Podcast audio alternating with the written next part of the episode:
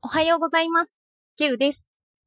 私は哲学を身近にというブログを運営しています。主にツイッターでつぶやいています。今日はある本を紹介して、ここ2、3、3回ぐらい私のブログで取り扱っていた言語学について深く考える機会になるんじゃないかなと思ったので、紹介していきたいと思います。ただ、専門性にすぐ触れるのではなく、身近に感じてもらうようにするので、どうぞお付き合いください。と、今回紹介するのは、勉強の哲学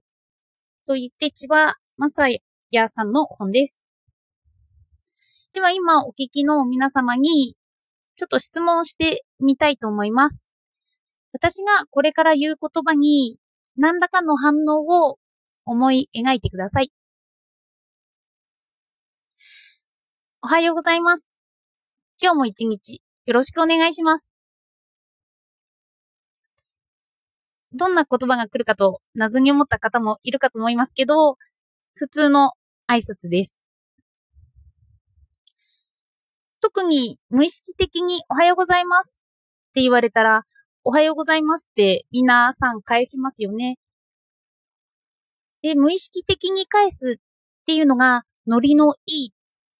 答え方です。これは私たちが普段やっていることで空気を読むとも言います。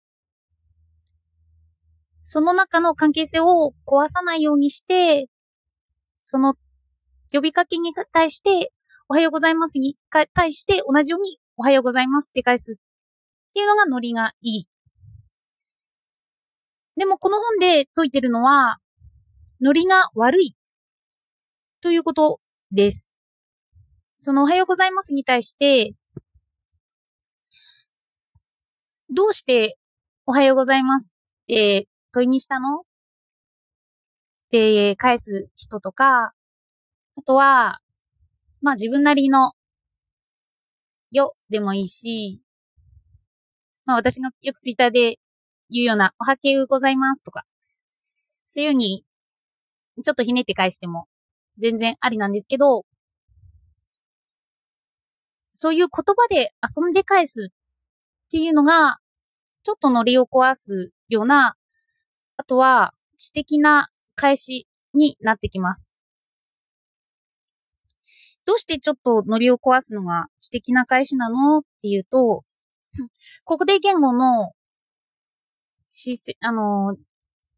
言語が自分発信っていうことが出てくるんですけど、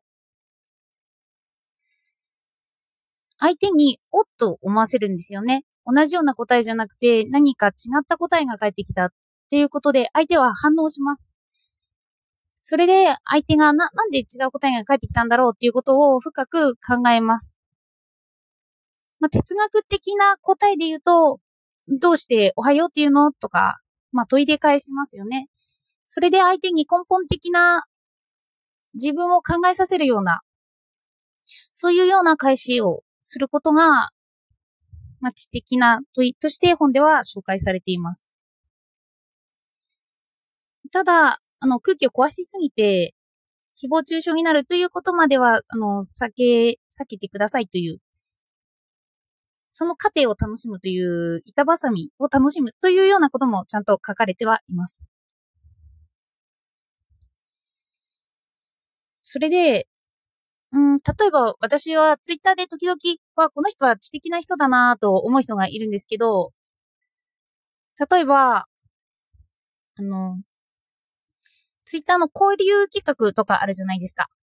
はじめましてよろしくお願いしますとか。そういう場合皆さんはよろしくお願いしますって言って、ちょっと相手に踏み込みすぎちゃダメだなと思って、表面的な会話が続いてきますよね。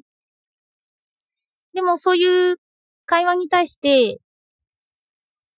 あの、相手のアドレスとかが並んでるのに対して、え、これ昨日じゃないとか、ふっと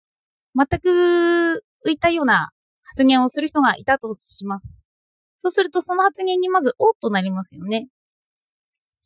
で、ああ、暗号とかを書いているのかって普通に思うと、さらにそれを深掘りして、その暗号の、その暗号を書いた人が今苦しめられているかもしれないから、それを助けに行くための暗号を今書いてるんだっていうような、もっと深掘りですね。そういう返しとかをすると、え、なんだこの人はとか、あ、な、なんだこの面白い返しはっていうような、引きつけるような反応。で、多分本人は、これを狙ってやったっていうわけではないと思うんですよ。普通に知的というか、何、何かしら考えちゃう人って、あまり意図せずにそういう発言をしてしまうんじゃないかなと思って。で、他にも、ブログの書評とかの時に、例として、G が晴天の霹靂でとか、なんか急に面白い言葉を言い出す人とかもいて、あ、本人はこういうことを考えてて、多分意図せずにパッと出ちゃったんだろうなっていう発言の数々です。ね。そういうのに対して私は、あ、知的だなと思って、あ、面白いなと思って、あの、興味を持ってしまいました。それで今回、この本も読んでみると、どうしてそういうのが知的なのかっ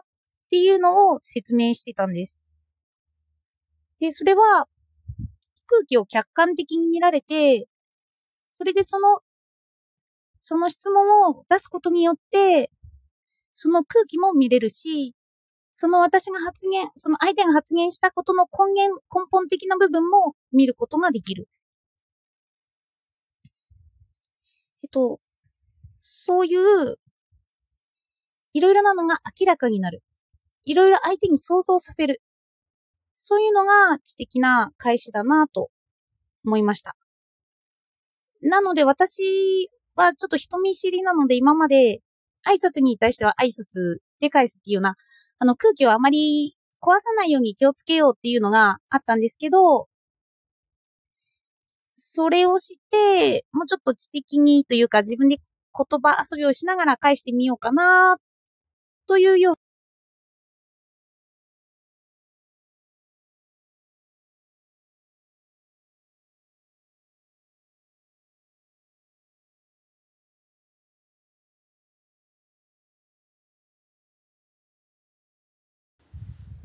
思っています。で、この本では、言葉の、えっと、この前私がブログで扱ったシニフィアンとかシニフィエとか、